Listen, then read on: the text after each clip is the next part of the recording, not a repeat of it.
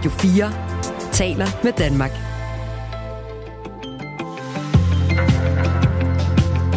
Velkommen til Radio 4 morgen. Nogle af historierne kender vi sådan set ikke det fulde omfang af endnu. De ting, der bliver skudt ned. Ingen ved rigtigt, hvad de er. De er på størrelse med biler angiveligt. Måske er det ballonger. Måske... Nej, biler er det nok ikke, men i hvert fald måske er det et eller andet form for aluminiumcylinder, har man også hørt det beskrevet som. Det er over amerikansk grund, det foregår, det, øh, som jo retlig er UFO'er i ordets bogstaveligste forstand. Fordi vi ikke ved, hvad det er. Ja, det er uidentificeret. Det er Objekter. flyvende. Ja. ja.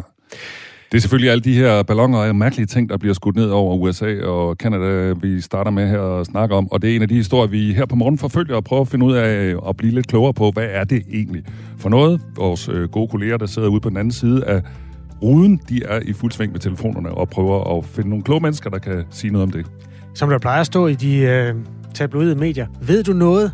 Så øh, skriv til os på sms'en nummer 1424. Jeg hedder Kasper Harbo. Jeg hedder Michael Robach.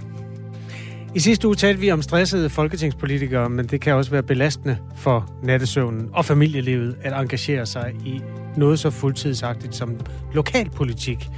I det seneste tal på det område svarede 4 ud af 10 lokalpolitikere, at de følte sig stressede som følge af arbejdet med byrådet. En af dem, der har haft brug for en pause fra byrådsarbejdet, hedder Simon Nikolajsen Jørgensen. Han er fra Bilund Kommune. Han gik ned for fire år siden med stress.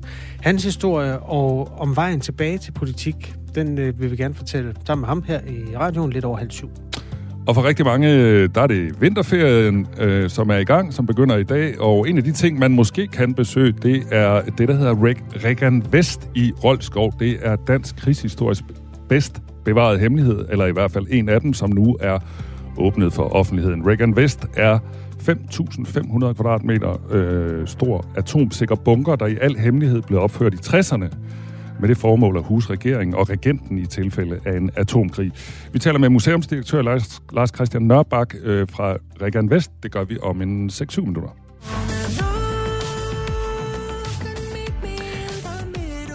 Færøske Riley vandt Breaking My Heart, men det var ikke så meget det, der stjal billedet. Mere at øh, afstemningen gik fuldstændig i ged. Øh, kvart i 8 skal vi tale med Erik Struve Hansen, der er programansvarlig hos øh, DR, og tale med ham om, hvad der gik galt.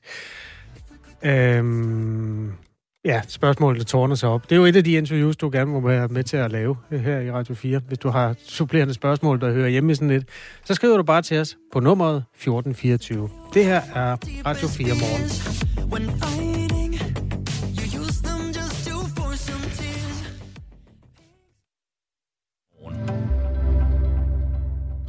Det voldsomme jordskæld i Tyrkiet og Syrien bliver ved med at kræve ofre. For, for ofre forløbig har 33.000 mennesker mistet livet, og ifølge internationale eksperter kan dødstallet stige yderligere.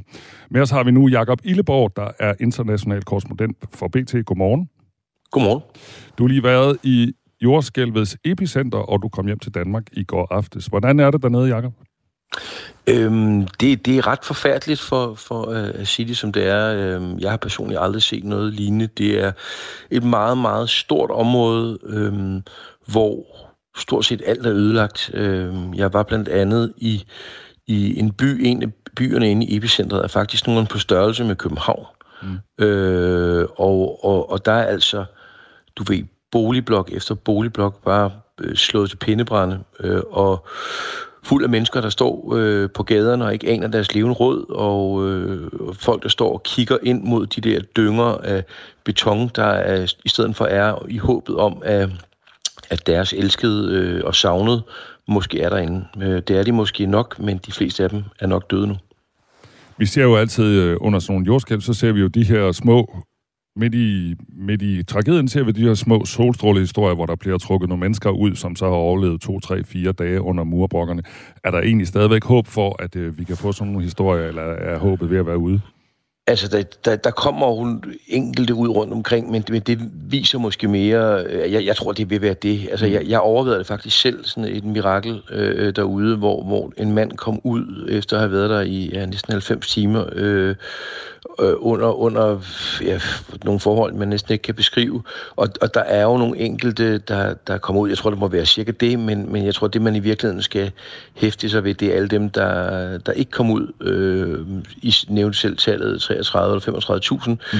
Jeg tror, sandheden er, at det snilt kan blive det dobbelt. Det er måske også mere end det. Man siger jo, at det ikke er jordskæld, der slår mennesker ihjel, men det er de bygninger, de øh, opholder sig i. Hvordan, hvordan var de her bygninger i det her område sikret? Fordi det er jo et område, hvor, der, ja. hvor man ved, der kan komme jordskæld. Ja, altså øh, øh, officielt, så efter et meget stort ulykke i 1999 i, i Tyrkiet, et jordskæld, der lavede man øh, nye reguleringer, der gjorde, at de skulle jordskælvsikres. Det vil også sige, at, at så skulle de på en eller anden måde kunne, kunne holde til mosten. Øhm, problemet er, og det var også meget tydeligt, at du, man så på nogle på, på gaderne rundt omkring, så så du to-tre øh, store øh, boliger, som var fuldstændig pulveriseret, og så lige ved siden af stod der en, der næsten ikke var beskadiget. Øh, og man kan ikke lade være med at få tanken, det er der i hvert fald mange, der debatterer øh, nede i Tyrkiet nu, øh, at de reguleringer og jordskældssikringer, der er blevet lavet, de ikke er blevet fuldt. Og det kan godt vise sig at, at blive et, et, et meget stort problem for præsident Erdogan, der er der, fordi det er under hans watch, om man så må sige, alt det her er sket. Og han har lovet og samlet skattepenge ind til at fremtidssikre og jordskældssikre øh, Tyrkiet. Og hvis øh, det ikke er lykkedes, ja, så står han og skal til valg her i maj, øh, og det kan godt vise sig at blive et værre problem for ham. Ja, lad os lige prøve at gribe fat i det, Jakob Illeborg. Altså, øh, der er både sådan selve håndteringen af jordskælvet, altså her de, øh, de første dage efter, og så er der også det her med bygninger. Men lad os lige starte med håndteringen. Altså, hvad, hvad, har, hvad har snakken været om det? Altså, har myndighederne mm. håndteret det godt? Eller hvad, hvad siger de tyrkere, du har mødt? Altså, på, der er ingen tvivl om, at det er en meget, meget stor opgave, og det skal man også huske, når man kritiserer det. Det, det er bare at komme frem til epicentret var virkelig, virkelig besværligt og tog virkelig lang tid. På den anden side, så er det her et problem, som Erdogan-regeringen har vidst, at de kunne og nok skulle stå overfor. Det er øh, et af verdens mest urolige øh, øh, tektoniske pladecentre, det her. Og, der, og derfor så kan man sige, var det meget overraskende for mig, at nogle af de steder, vi kom ud til, øh, ja, der var vi der nærmest før nødhjælpen var. Øh, og jeg talte blandt andet med nødhjælpsarbejdere derude, der var fuldstændig ulykkelige og havde arbejdet i flere døgn, øh, men som sagde, vi har ikke noget vand, vi har ikke noget medicin, vi har ikke noget mad at give de stakkels mennesker, der, der øh, har mistet alt. Øh, og og, og det, det, det tror jeg også, man må sige, at, at øh, der er Erdogan-regeringen nok dumpet. Øh, der er internationale øh, nødhjælpshold øh, med ud at arbejde, men man skal også huske på, at det her, en ting er det, vi taler om med, med mange, mange 10.000 døde, men der er måske millioner, der har mistet deres hjem. Øh, og spørgsmålet er, hvordan man på sigt, også på den korte bane, øh, kan hjælpe dem. Og, og, og, og her tror jeg altså også, at det er sjovt, som om, at det er oppe ad bakke. Det er stadig meget koldt i Tyrkiet. Mm. Øh, og frustrationerne, jeg mærkede øh, på, på gaden, var, var voldsom. Jeg kan komme med en lille hurtig historie, som, som var, at jeg, at jeg så, jeg stod inde i den der by på størrelse med København, øh, og så på dynge efter dynge af, af huse, der var faldet sammen. Og så så jeg pludselig en mand, der stod op på et af de der dynger, og så begyndte han at råbe og skrige, og så løb han ned og kastede sig over øh, politibetjente og slog og sparkede og råbte af dem. Og det han fik jeg at vide, råbte, det var, at de skulle grave efter hans familie. Han havde en familie på fire, som lå inde i en af de huse, og han insisterede på, at de skulle grave efter dem nu. Øh, han blev så lagt i, i fodlås og lagt på, på, øh, på øh, gaden, hvor han lå græd. Øh, men, men det viser meget godt desperationen. Altså det der med, man, man skal jo have nogen til at gøre noget for dem, man ikke kan finde. Mm. Og det problem, det tror jeg, at nødhjælpsarbejderne står over for rigtig, rigtig mange steder. Og, og den vrede, som man starter med at, at pointe mod nødhjælpsarbejderne, den kan meget let øh, blive pointet mod øh, politikernes siden, og, og det er i sidste instans Erdogan. Jeg taler med Jakob Illeborg, der er international korrespondent for BT, og jordskælvet er det kraftigste i Tyrkiet siden 1939, og den tyrkiske præsident Erdogan har erkendt, at der var problemer med beredskabet i den indledende fase af redningsarbejdet.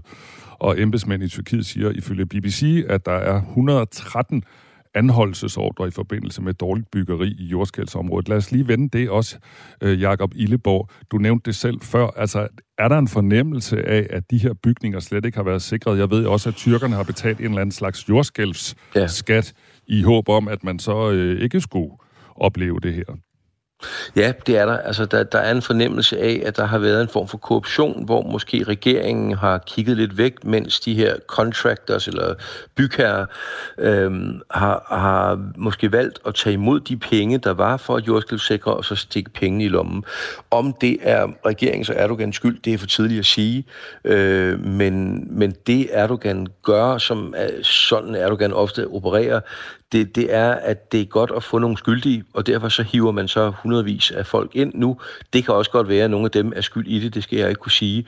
Men jeg tror, at det korte og lange er, eller før, før eller siden, så passer, øh, peger pilen også på Erdogan, og der kan han få øh, et meget alvorligt øh, øh, problem med, med at besvare, hvordan det kunne lade sig gøre, at man har krævet skattepenge ind øh, til jordskælvssikring, som måske slet ikke er blevet brugt til det. Så det, det er en, en, en øh, penibel situation, han står i øh, politisk, men den situation, hans land står i, er også øh, helt ekstraordinær. Jeg har, som jeg sagde, personligt aldrig set noget lignende. Som du nævnte tidligere, Jakob, så er der valg i Tyrkiet til maj. Og øh, Erdogan øh, har jo siddet sådan rimelig tung på magten, og mm. han har jo senest sådan øh, spillet med musklerne øh, i forhold til NATO og Sveriges mm. og Finlands medlemskab af NATO. Hvad, og så kommer det her jordskæld fuldstændig øh, overraskende selvfølgelig for os alle mm. sammen. Hvad kan det komme til at betyde for, for valget i maj og for Erdogan? Altså, det, det er svært at forestille sig, at det ikke kommer til at betyde noget, vil jeg sige. Øh, om det øh, i forvejen, der, der regner man med, det var, regnede man med, at det ville være et, et, et tæt valg, om det her kan blive øh, en afgørende faktor, det vil jeg sige, det kan det sagtens.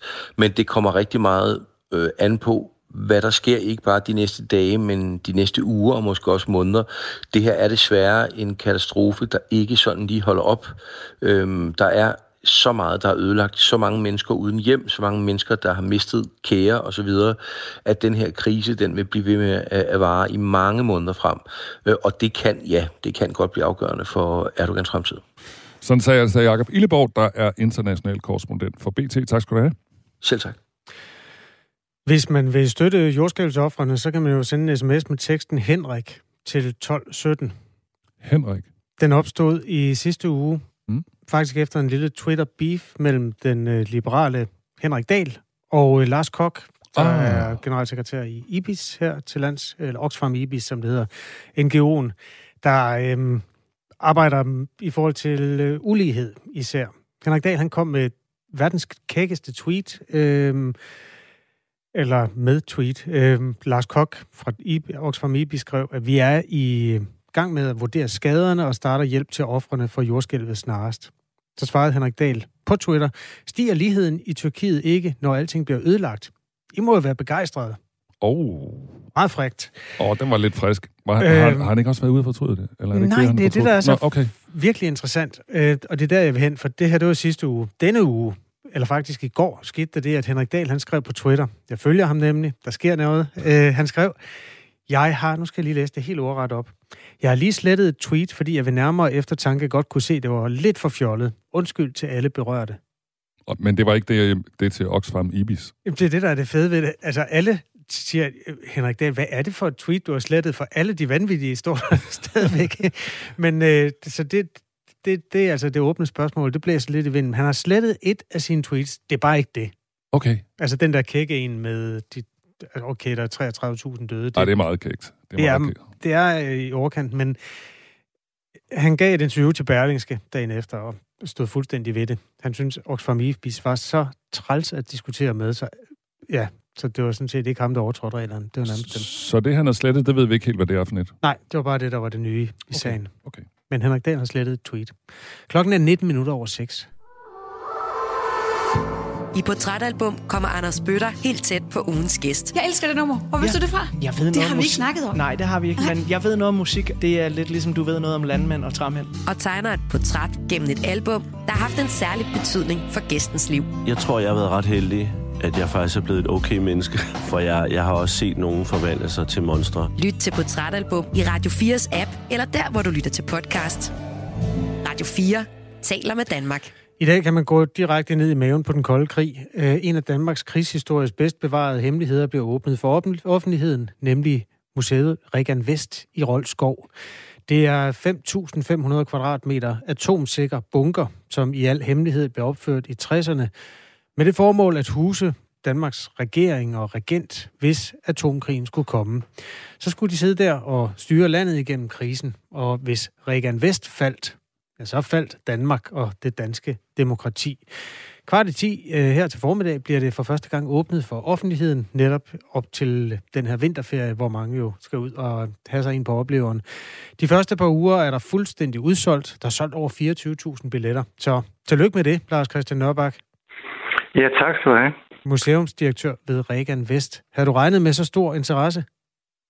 Øh, nej, måske ikke lige helt. Altså, nu siger du de første par uger, det er faktisk de første par måneder, der, der er totalt udsolgt. Nej, det, det havde vi faktisk ikke. Øh, vi vidste godt, interessen var stor, men så stor, hold op. Øh, de bliver revet væk fra hylderne. Øh, og du skal også huske at sige, at man kan jo kun komme ind ved at booke øh, billet på, på nettet. Mm. Øh, man kan ikke bare møde op og så, så komme ind, og det har noget med, med brandstrategi og alt sådan noget at gøre. Man kan ikke bare lige lukke, lukke mængder af folk ned under jorden der i, i en bunker. Nej, men nu har du sagt det. Øhm, så siger ja, vi det igen. Det er jo en lang køretur til Rolskov, for nogens vedkommende i hvert fald. Så man skal lige øh, ind og booke først. Øh, find Regan Vest på internettet. Det her, det er jo et øh, koldkrigsmuseum, som, hvad skal man sige, den kolde krig er jo overstået, og, og meget af det var sådan noget teori og, og scenarier, der aldrig blev til noget. Hvorfor tror du, interessen for det her er så stor? Øh, ja, altså dels så er der det der, jeg også nævnte i introen der med det hemmeligt, øh, og så kan du jo stille spørgsmålstegn ved om, eller hvor meget af den kolde krig er i virkeligheden overstået.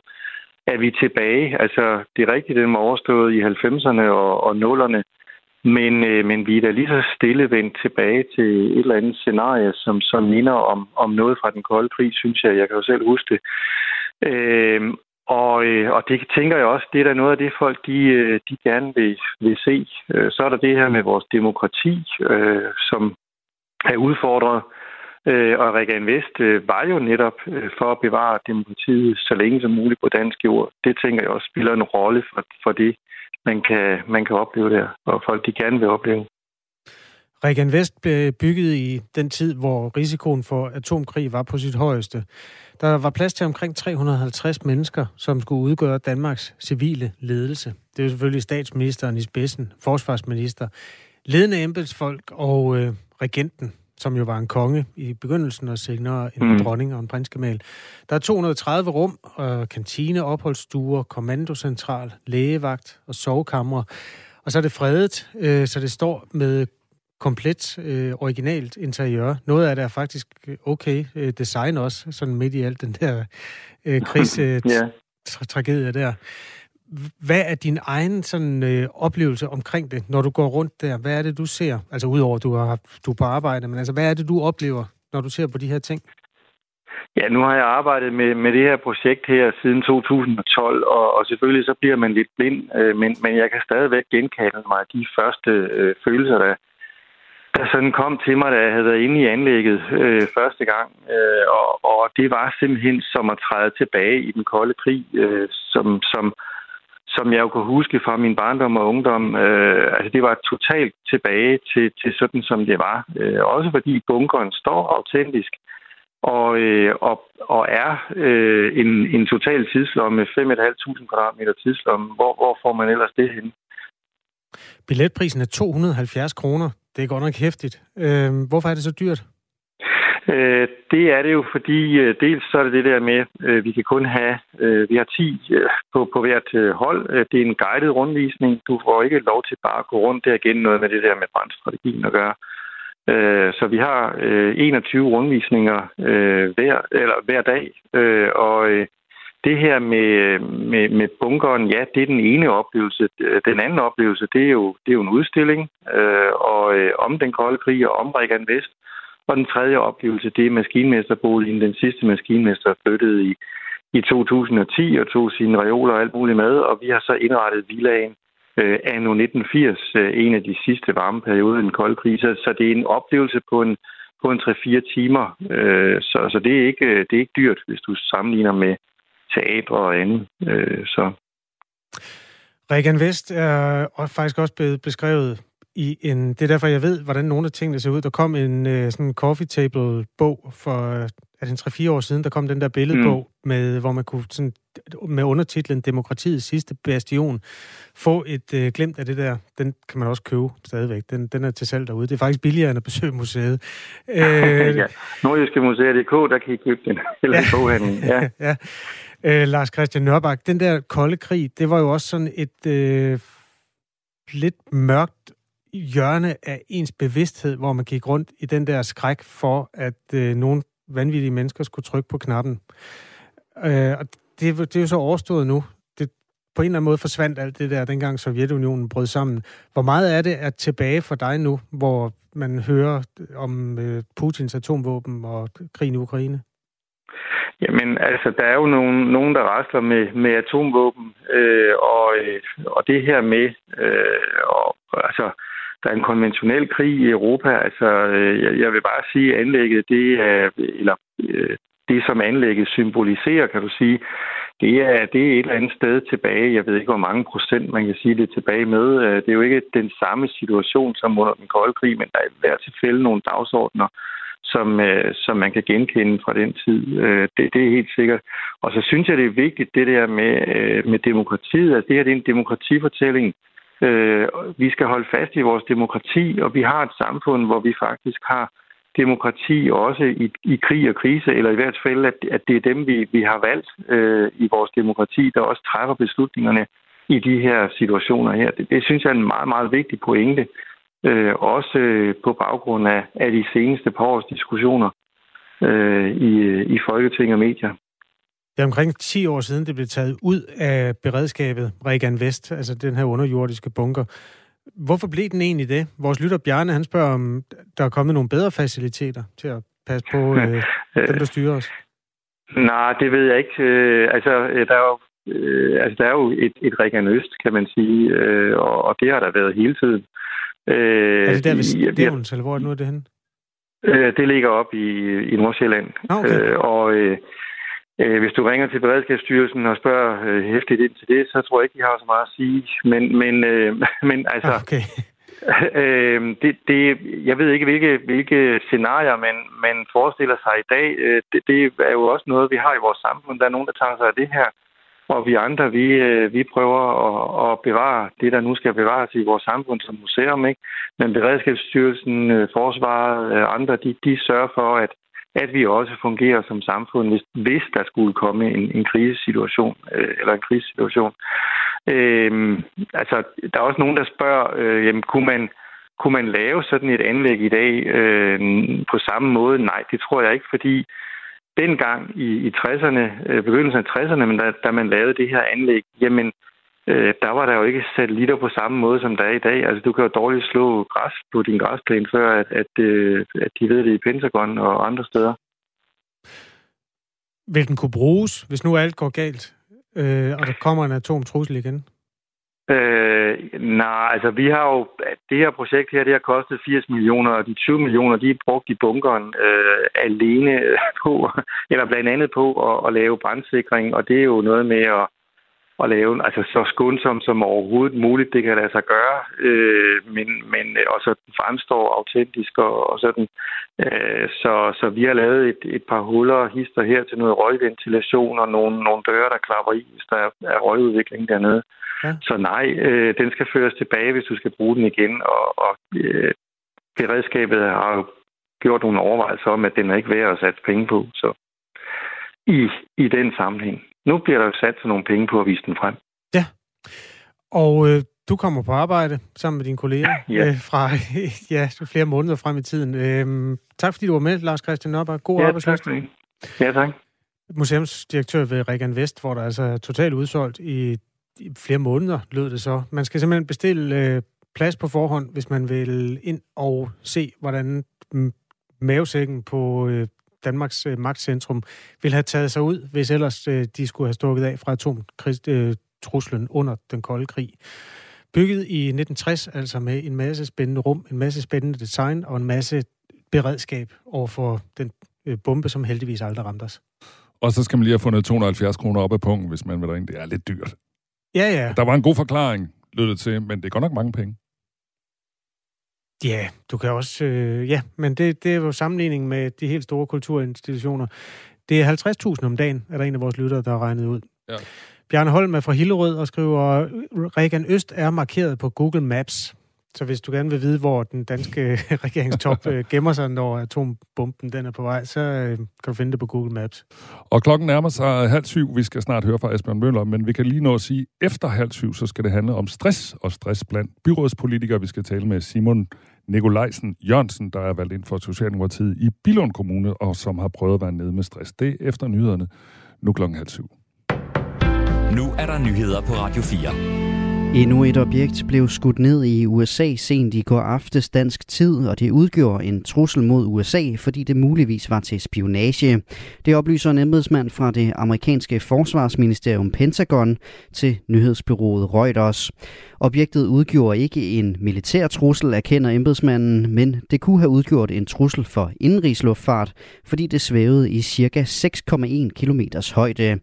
Der var tale om et ottekantet objekt med hængende snore på siden, lyder det. Fredag og lørdag blev to øvrige ukendte objekter skudt ned i Kanada og den amerikanske delstat Alaska.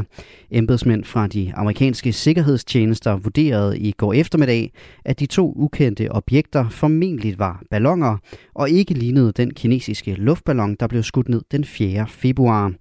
Eftersøgningshold leder fortsat efter resterne af objekterne.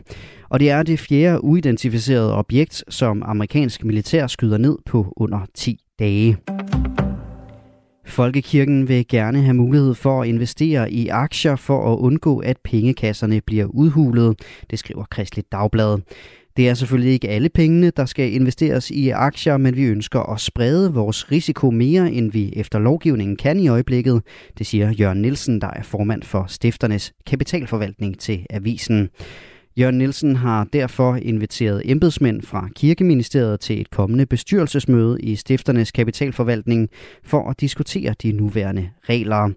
Og stifternes kapitalforvaltning er dem, der forvalter de penge, der bliver indbetalt til vedligeholdelse af gravsteder. Den samlede kapital udgør omkring 5 milliarder kroner, hvoraf cirka 2 milliarder er udlånt til menighedsrådet. De resterende 3 milliarder kroner råder stifternes kapitalforvaltning over. Formålet er, at pengene skal følge med prisudviklingen i samfundet, så der er nok til at vedligeholde gravene i fremtiden, skriver Kristi Dagblad. Medarbejderne fra spillestederne Amager Bio og Beta har i flere år drukket alkohol og spist dyre middage på Københavns Kommunes regning. Det skriver Berlingske på baggrund af en agtindsigt. Medarbejdere fra de to spillesteder har ifølge avisen blandt andet spist middag til flere tusind kroner på MASH og drukket drinks på Roskilde Festival for minimum 933 kroner og omfanget kommer bag på kultur- og fritidsborgmester Mia Nygaard fra Radikale. Både direktionen og kultur- og fritidsborgmesteren er rystet over omfanget af bilagene, indholdet, økonomien og at det ikke er blevet sporet før nu, skriver Københavns kultur- og fritidsforvaltning i et svar til Berlingske.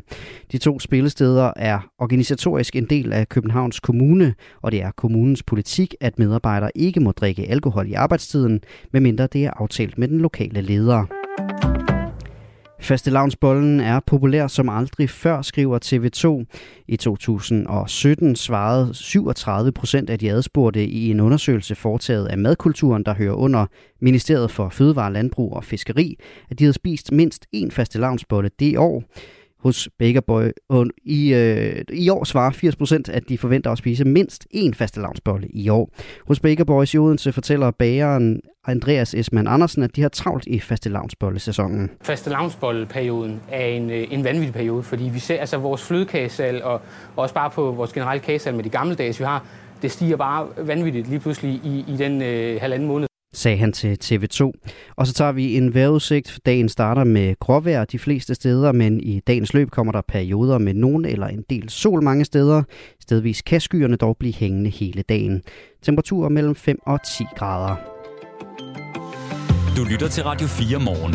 Husk, du kan skrive en sms til os på 1424.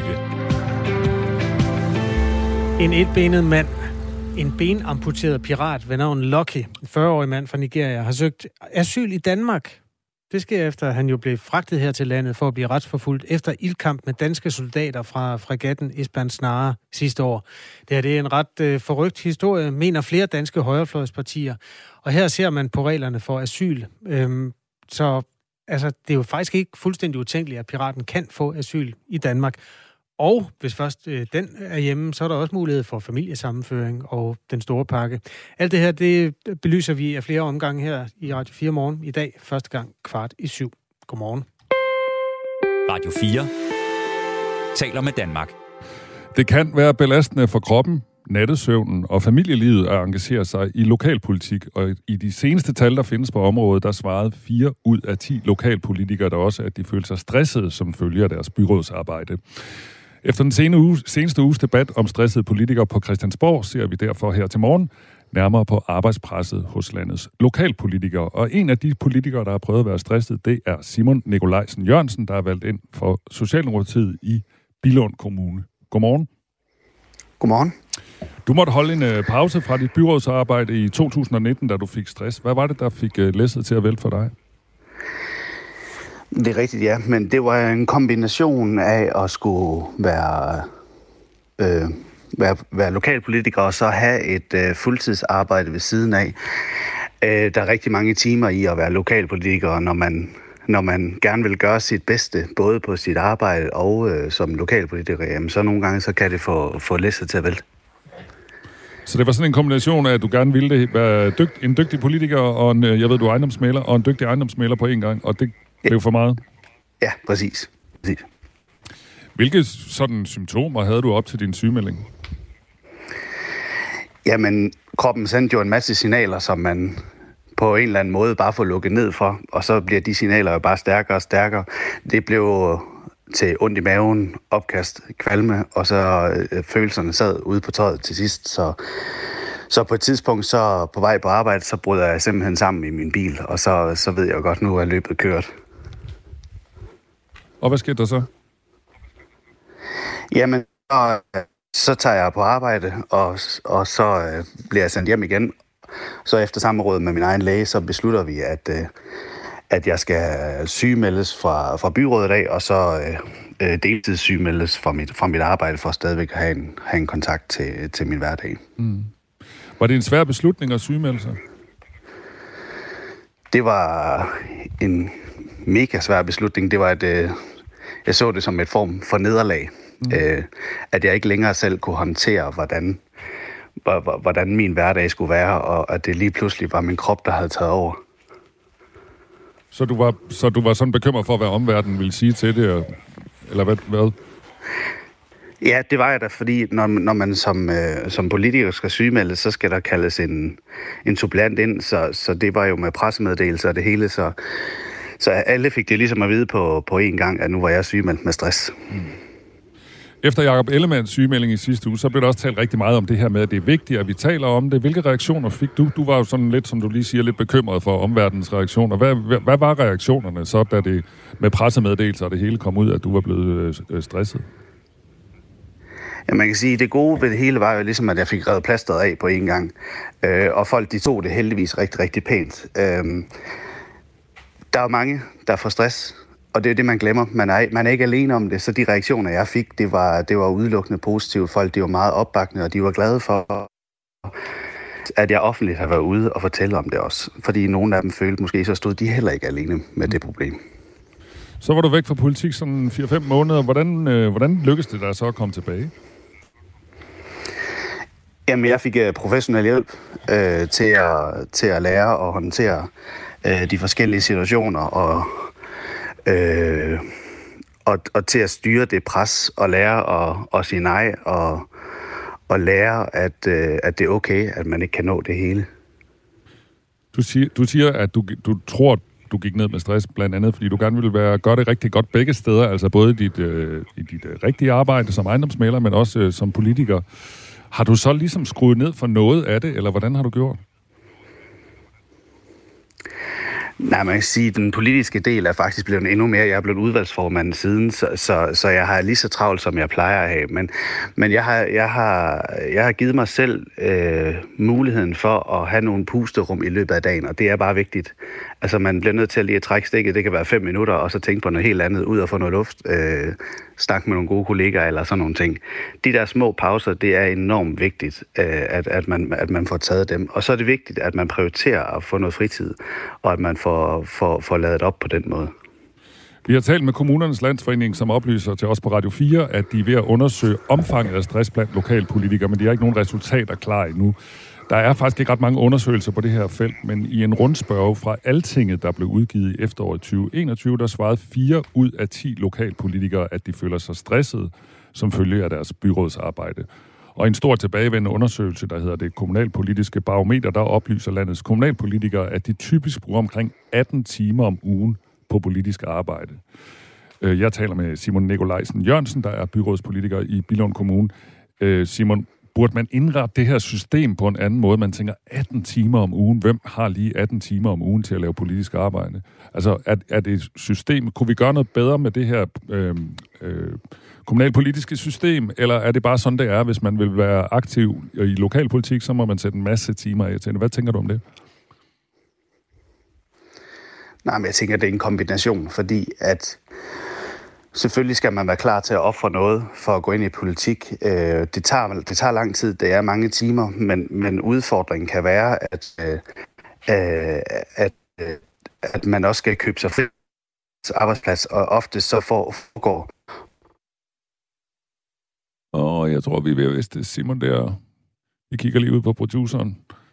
Det kan godt være, at vi lige skal kalde op på en almindelig telefonforbindelse for at få det her interview kørt ordentligt øh, i garagen. Yes, vi taler med Simon øh, Nikolajsen øh, Jørgensen, som altså er byrådspolitiker i Bilund Kommune, som var nede med stress i øh, 2019 og var væk fra politisk arbejde i en 4-5 måneder for at komme til hægterne igen. Og det gør vi, fordi vi øh, den her morgen sætter fokus på stress blandt byrådspolitikere. Nu snakker vi om stress blandt Christiansborg-politikere, øh, i sidste uge, og nu prøver vi altså at sætte fokus på det, og lidt senere, der kommer vi også til at tale med Aarhus' borgmester Jakob Bundsgaard, fordi man i Aarhus Kommune oplevede, at øh, et år efter øh, det seneste kommunalvalg, der var allerede to politikere, der var gået ned med stress. Nu øh, har vi Simon med igen nu på en telefon. Øh, Simon, øh, du forsvandt desværre for os, øh, da du var ved at svare på mit spørgsmål. Du får det lige igen. Altså, burde man lave det her system om, så det er mere menneskeligt? Jeg kunne lige fortælle, at øh, typisk så arbejder en byrådspolitiker 18 timer øh, med byrådsarbejde, øh, og så faldt det ud. Hvad tænker du om det? Jamen, jeg tænker, det er en kombination af, af, af flere ting, fordi man ved som, som lokalpolitiker, at, at man bliver nødt til at give, give noget tid, og det tager bare tid at, at være, være med i politik. Men det, der kan være udfordringen, det er, at du ofte skal købe dig fri, fordi at det er i, arbejde, i arbejdstiden, mange af møderne foregår. Og det er, jo, det er jo ikke så tit, at, at en arbejdsplads øh, i længden synes, det er, den, det er den fedeste idé. Og nogle gange, så, så, så kan det faktisk koste dig som byrådsmedlem og skal købe dig fri, så det kan gå hen og blive en dårlig forretning. Så det er også med, at hvis man vil have et repræsentativt demokrati, så bliver det svært at få, få, få nogen med fra det private erhvervsliv og selvstændige osv. Mm. Den måde, det er indrettet på. Lad mig lige præcisere, jeg tror ikke, jeg fik sagt, hvor mange, øh, det der 18 timer, det er altså 18 timer om ugen, det er rigtig meget. Landspolitikerne talte øh, i sidste uge rigtig meget om presset fra medierne og de sociale medier og sådan noget, som også er med til at stresse det politiske arbejde inde på Christiansborg. Hvordan opleves det egentlig ude i kommunerne?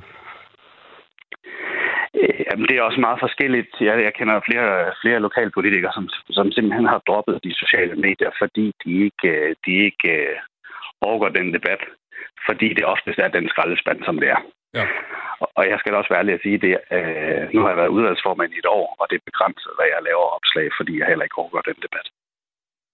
Så det kan også være med til at stresse, hvis man ligesom øh, skriver noget på Facebook, og så får man simpelthen øh, en ordentlig spand skidt ud over sig. Ja, helt sikkert. Hvor stort er presset egentlig ude i kommunerne? Altså, hvor meget øh, står du til rådighed for medierne? Er det til at overkomme, eller spiller det også en rolle? det, det spiller selvfølgelig en rolle det ene med det andet, men det synes jeg er okay. Altså, man er jo ikke tvunget til at stille op. Det kan man jo bare sige nej til. Mm. Som du sagde før, så er du øh, nu blevet udvalgsformand for teknik, plan og kulturudvalget. Hvordan, hvordan får du det til at hænge sammen, og hvordan turde du overhovedet sige ja til det, når du har været nede med stress? Jamen, jeg har valgt at gå ned på, på deltid på mit arbejde, øh, fordi jeg, ellers ville jeg heller ikke kunne, kunne få det til at hænge sammen. Men det er det, som jeg var inde på før, at jeg har, jeg har lært min krop at kende, og jeg er kommet, kommet styrket ud. Jeg har det meget bedre, end jeg nogensinde har haft det. Så, så det, når man lærer sin krop at kende, og så tager de pauser, der er nødvendigt, og så er jeg skruet ned på mit, på mit øh, civile job. Mm. Som jeg nævnte før, så i en øh, rundspørg, som alting er lavet, der svarede fire ud af 10 lokalpolitikere, de føler, som, føler sig stresset, som følger deres øh, byrådsarbejde. Hvis nu der sidder en øh, byrådspolitiker og hører Radio 4 her til morgen, har du så et godt råd, hvis man er lidt stresset? Ja, altså selvfølgelig, vi kan alle sammen blive presset og stresset, og, og det skal man bare anerkende, at det er okay. Øh, det, man skal gøre, det er at lytte til sin krop, inden det kan for alvor gå galt, og ikke trække den så langt, øh, så, så, så mange af os, der så bliver syge med gør. Mm. Tak fordi du vil fortælle din historie. Velbekomme.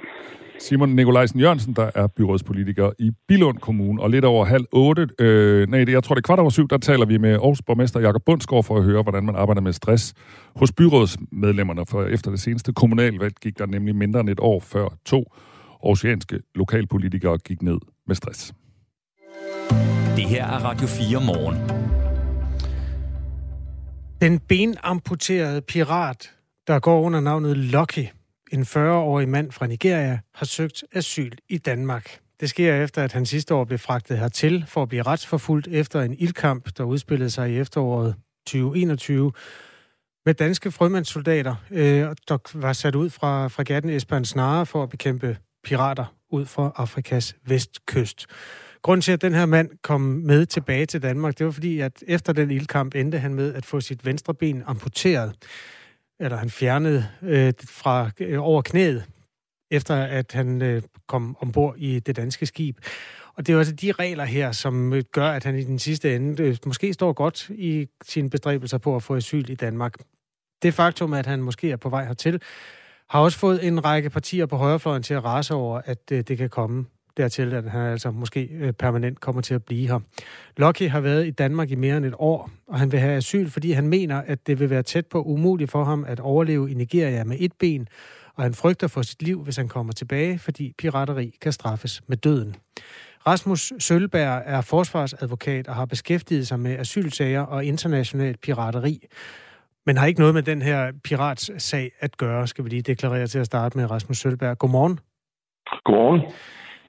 Du er med for at give os en vurdering af, hvor det her det kan ende henne, og hvilke argumenter, der står på hver sin side. Altså, er det, ud fra din vurdering, så er det ikke utænkeligt, at vi kommer til at tilbyde den her mand asyl. Hvorfor? Ja, det kunne godt være, det, det, det, det, det kom dertil, og det er jo fordi, øh, som du også selv ridset op, altså han er jo blevet øh, stærkt handicappet efter og har været i kampolage med de her øh, danske frømænd, da man, da man pågreb øh, ham og, og de andre.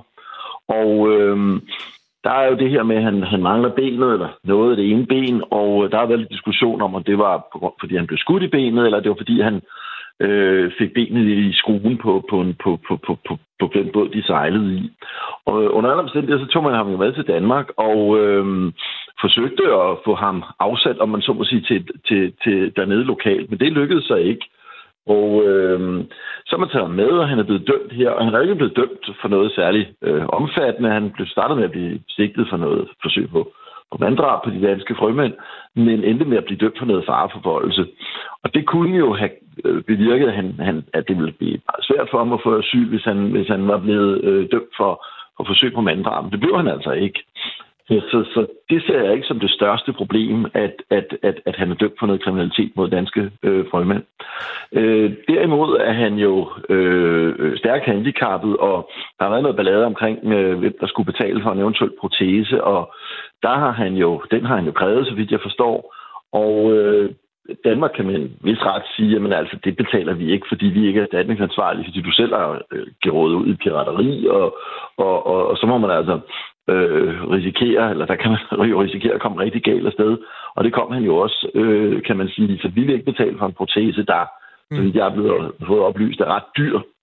Og så er der det der med straffen i Nigeria. Men altså, i Nigeria er der øh, øh, potentielt i hvert fald dødsstraf for pirateri, og Danmark sender altså ikke ud til dødsstraf. Men skal vi ikke lige, vi ridser lige op øh, sådan hele forhistorien, fordi det skete i efteråret 2021, det her, at øh, danske Esben Snare, fregatten befolket af danske frømandssoldater, var altså i øh, det her i, i bugten for at bekæmpe pirateri. Det var simpelthen det erklærede mål. Man kom, øh, man var i stand til at se den her båd med otte pirater, formodede pirater på. De havde alt det udstyr, der skulle til for at være pirater, og øh, en oppuslig båd med frømandssoldater på gik så ud for at øh, øh, uskadeliggøre dem her. Fire blev skudt, tre andre blev øh, tilbageholdt, og så Lucky her, som altså endte med at blive taget med af den, øh, som vi står med i dag. Der, altså, hvorfor er det vores problem, at, øh, at han får en dødsstraf for det, han var ude for at lave i, i bugten der? Det er jo fordi, at, at øh, den europæiske menneskerettighedskonvention gælder sådan set også i, i Guinea-bugten, øh, fordi det er, det, det er dansk skib derude, og det ville det også gælde, hvis det var, øh, eller tilfældet, hvis det var øh, andre lande, der omfatter konventionen. Og øh, så har vi altså en vis pligt til at, til at sørge for ham. Og så har man jo altså også, kan man sige, øh, øh, måske, måske ikke pådraget ham et, et ganske omfattende handicap. Og der har man nok en forpligtelse til at sørge for, at han øh, øh, kan, øh, øh, om man så må sige, komme videre på en ordentlig måde. Man kunne ikke have sat ham øh, i en båd, som, tre af dem, som det skete for tre af dem vedkommende, øh, med noget proviant og noget, øh, noget drikke, og, og, og lade ham øh, sejle ind mod Nigeria i internationalt farvand. Øh, fordi sandsynligheden for, at øh, han ville kunne klare sig, hvis der skete et eller andet øh, et angreb, eller hvad ved jeg, øh, øh, høj sø, hvad ved jeg, skibbrud, øh, den vil ikke være stor. Og så har man altså en forpligtelse til at, at, at tage sig af ham. Og så vidt jeg forstår, så bliver han transporteret til et militærhospital i Ghana, mm. Danmark har et samarbejde med, og så øh, øh, mens man forhandler omkring at få ham afsat, og det, det lykkedes altså ikke. Man har ikke fået nigerianerne til at acceptere ved det, der hedder diplomatisk garanti, at han ikke bliver udsat for dødsstraf. Og så må man altså ikke sende ham til Nigeria, så må man altså nødsaget til at tage ham med til Danmark, hvor han sidder nu.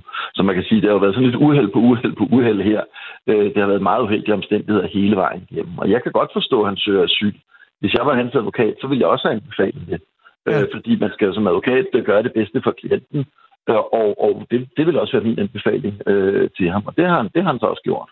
Netop det her med, at han kom med tilbage til Danmark, bliver kritiseret, af kraft, bliver kritiseret kraftigt af nogle af de partier, der, der er meget kritiske over for sådan nogle af de her, det, skal vi kalde det, meget sådan, øh, moralsk øh, angribelige dele af, af indvandringen. Altså for eksempel Dansk Folkeparti og Nye Borgerlige og Danmarks Demokraterne er meget kritiske over for det her. Hvorfor vil det have været problematisk, hvis vi bare havde sagt, jamen øh, du får lov at sejle, så må du klare dig så godt du kan, i stedet for at tage ham med til Danmark? Vi kunne risikere, øh, at hvis han var øh, øh, kommet galt afsted på en eller anden måde yderligere, så kunne han eventuelt lægge sig an med den, med den europæiske menneskerettighedskonvention øh, eller undskyld, den europæiske menneskerettighedsdomstol øh, via konventionen. Øh, og så ved jeg godt, at, at en del partier gør sig til talsmænd for, at så må man ud af de der konventioner. Det, det er en holdning, og det er helt fint. Problemet er bare, at den europæiske menneskerettighedskonvention er en integreret del af EU øh, traktaterne. Så så, der altså også skulle ud af EU, hvis man skulle ud af konventionen. Eller også ville man skulle overtale alle EU-lande til at øh, tage konventionen ud af EU-traktaterne, og det er nok lidt svært. Øh, ja. så, så, så det lader sig nok ikke gøre øh, øh rent praktisk. Rasmus Sølberg, altså forsvarsadvokat, har ikke noget med Lucky, den her etbenede pirat, at gøre som sådan. Han sidder i Center Sandholm i Nordsjælland netop nu. Hvis vi leger med tanken om, at den her pirat får asyl i Danmark, hvad vil der så ske med ham? Jamen, så vil han jo øh, skulle øh, hvad hedder det, behandles som en øh, hver anden asylansøger. Så det, det er en stor udfordring, at det er jo nok lidt svært at skaffe ham arbejde, om man så må sige, når han kun har øh, et ben, men, men det kan måske lade sig gøre. Et perspektiv, der også er, som også er blevet, øh, øh, så vidt jeg forstår, kritiseret fra, fra visse øh, politikers hold, det er, at, at, at han jo eventuelt ville kunne opnå familiesammenføring. Jeg forstår fra pressen, at han har en, en kone og en datter i hvert fald, og øh, han har jo ret til efter konventionen, menneskerettighedskonventionen igen, at øh, øh, til et familieliv, og det vil kun kunne udleves i Danmark, så efter omstændighederne vil også kunne opnå familiesammenføring. Og så skal jeg skynde mig at sige, i forhold til, til generel indvandring og så videre, det er jo en meget, meget speciel sag. Altså, vi har ikke oplevet noget lignende i Danmark, meget bekendt. Øh, den, den er helt speciel, den her sag. Mm. Øh, øh, så, så, så den, den skiller sig ud. Der, hvor den er rigtig interessant, det er jo fordi, der er noget moral øh, staterne imellem, hvor man ligesom siger, at man er nødt til at tage sig af. Øh, man har lavet de her spilleregler, fordi man er nødt til at tage sig af øh, mennesker, fordi mennesker er sårbare. Men der, der er også sådan, hver gang man diskuterer forbrydelse og straf, så er der også det, der hedder hensynet til offrene. Piraterne har jo gjort det til et helvede for nogle af de mennesker, og der er jo nogen, der har mistet livet også. Altså, pirater ja, ja. er et virkelig usel type forbrydere. Jo, jo. Hvordan ser du på, at vi tager moralsk lige så godt af dem, som vi gør af, af mennesker, der ikke har gjort nogen noget? Altså man kan jo sige, øh, øh, det er selvfølgelig lidt besynderligt, at, at de skal have samme behandling som alle mulige andre, øh, men, men vi lever i et retssamfund, og, og man kan sige, at det danske retssamfund har altså også effekt i, i, i Guinea-bugten, når vi, når vi sejler ud med, med, med, en, øh, med en fregat og, og, og begynder at skyde på, på, på formodede pirater, og øh, øh, så er man altså også omfattet af de samme retssikkerhedsgarantier og øh, menneskeretlige øh, beskyttelser, som, som enhver anden vil være. Øh, fordi man kan, ikke, man kan ikke begynde at differentiere og så sige, nå, jamen, når vi er dernede, så er det noget andet.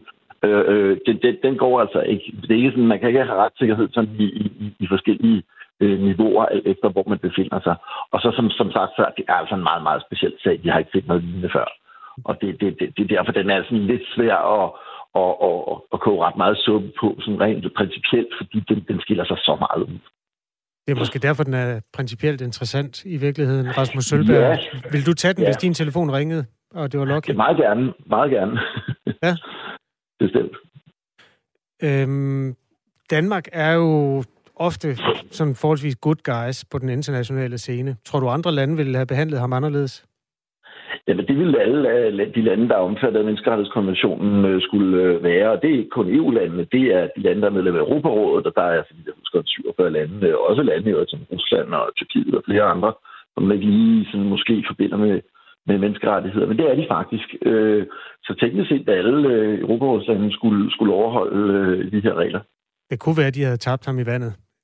Ja, jeg skal ikke kun sige, hvordan, øh, hvilken praksis man fører, men, men det er rigtigt. Danmark er jo, som du nævner, altid good guys, og, og, og, og, og ja, vi, vi har gjort øh, øh, meget for, for, for, for, for, for Lucky her, men, men det vi, vi kunne nok ikke have gjort så meget andet i virkeligheden.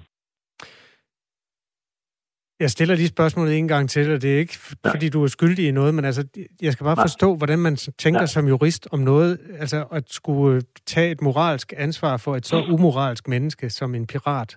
Øh, hvilke overvejelser gør man sig om det, når man er forsvarsadvokat? Jamen, det gør man ikke. Så er ikke nogen overvejelser over. Jeg, jeg, jeg har ingen problemer med at tage nogen som helst sager. Øh, jeg øh, øh, har naturligvis selv moral og holdning og så videre, men det er ikke noget, jeg bruger i mit arbejde jeg forholder mig sådan lidt ligesom en læge, kan man sige, til tingene. Der skal laves et stykke arbejde, og jeg forholder mig ikke til, om det er den ene eller den anden eller den tredje, der om man så må sige ligger på operationsbordet. Jeg forholder mig til sagen og, og til de beviser, der er, og jeg prædiker ikke moral over for mit klient, og det gør jeg heller ikke generelt. Øh, ikke dermed, at jeg ikke har nogen moral, det har jeg absolut, men det her det er et arbejde. Øh, og, og, og hvis man er forsvarsadvokat, så er man altså nødt til at acceptere, at, at, at der er nogle ting, som øh, man, man laver, som ja, man kan sige, for nogle mennesker, som har optrådt meget badeværdigt, men, men det kan man altså ikke begynde at differentiere imellem. Øh, det gør jeg i hvert fald ikke. Sagde Rasmus Sølberg. Tak fordi du ville være med. Ja, selv tak. Forsvarsadvokat. øh, altså en øh, vurdering af Lockys sag, som vi også skal have en politisk vurdering af lidt senere. Niels har skrevet, at, citat, havde de nu skudt vores soldater, hvad var der så sket med dem? Havde de nu været såret? I tosset. Hilsen, Niels som har skrevet på nummeret 1424. Radio 4 taler med Danmark.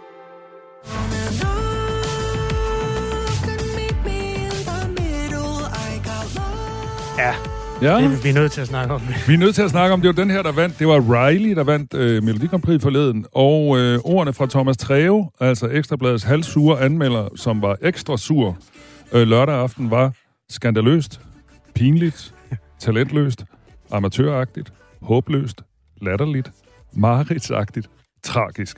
Og det var faktisk ikke sangen, han talte om her. Det var hele afviklingen af det her Melodi Grand Prix. Ja. Bob Dylan var jo ikke med, så Treo, han var, han var utilfreds. Øh, jeg har faktisk på Ekstrabladet fundet et ret interessant interview med en øh, feststemt, jeg siger ikke beruset, jeg siger bare øh, glad, Magnus Heunicke. Nå, han var med? Han er jo fra Næstved, ah. og showet var i Næstved, og øh, han sagde sådan her, også om de øh, problemer, der var med afviklingen. Hør godt efter. Og du skal... Altså, det er faktisk Magnus Højden, kan du høre. Okay. Vi er ikke vant til at få noget foræret, men det får vi altså... Men så fik I bare kaos fra ærerne, og er det ikke mega ærgerligt, at det er det Grand Prix i Næstved skal huskes for? Fuck det, mand. Fuck det. fuck det, fuck det. Fuck det, Fuck det, Fuck mand. det. Fuck det. Magnus Højnegæst synes jo først og fremmest, at Melodi Grand Prix godt må gå galt. Fyt med det der Grand Prix. Altså, der skal jo være lidt kaos i sådan en afstemning. Det er jo sådan helt klassisk. Jeg kan huske, da jeg var dreng, Mylius, der var altid kaos i det lort der. Så det, det er helt i orden. Han er glad, han er feststemt. Ja. Magnus Heunicke. Der var mange, der syntes, det var en skandale, fordi man kunne simpelthen ikke stemme. Øh, den er appen gik ned, og publikums mening var så i den forstand ligegyldig. Vi skal interviewe DR's ansvarlige lidt senere. Ja, Erik Struve Hansen skal vi interviewe cirka klokken kvart i otte, og vi skal selvfølgelig høre, hvad, hvad, hvad gik der galt. Hvis du så det, og øh, var utilfreds, eller har input til det interview, øh, så må du meget, meget gerne skrive til os på nummer 1424. Du kan altså hjælpe os med at interviewe den ansvarlige for det sammenbrændte Melodi Grand Prix eller lørdag aften. Skriv til 1424. Og på den her måde, så er klokken blevet syv, og Asbjørn Møller er klar med nyhederne.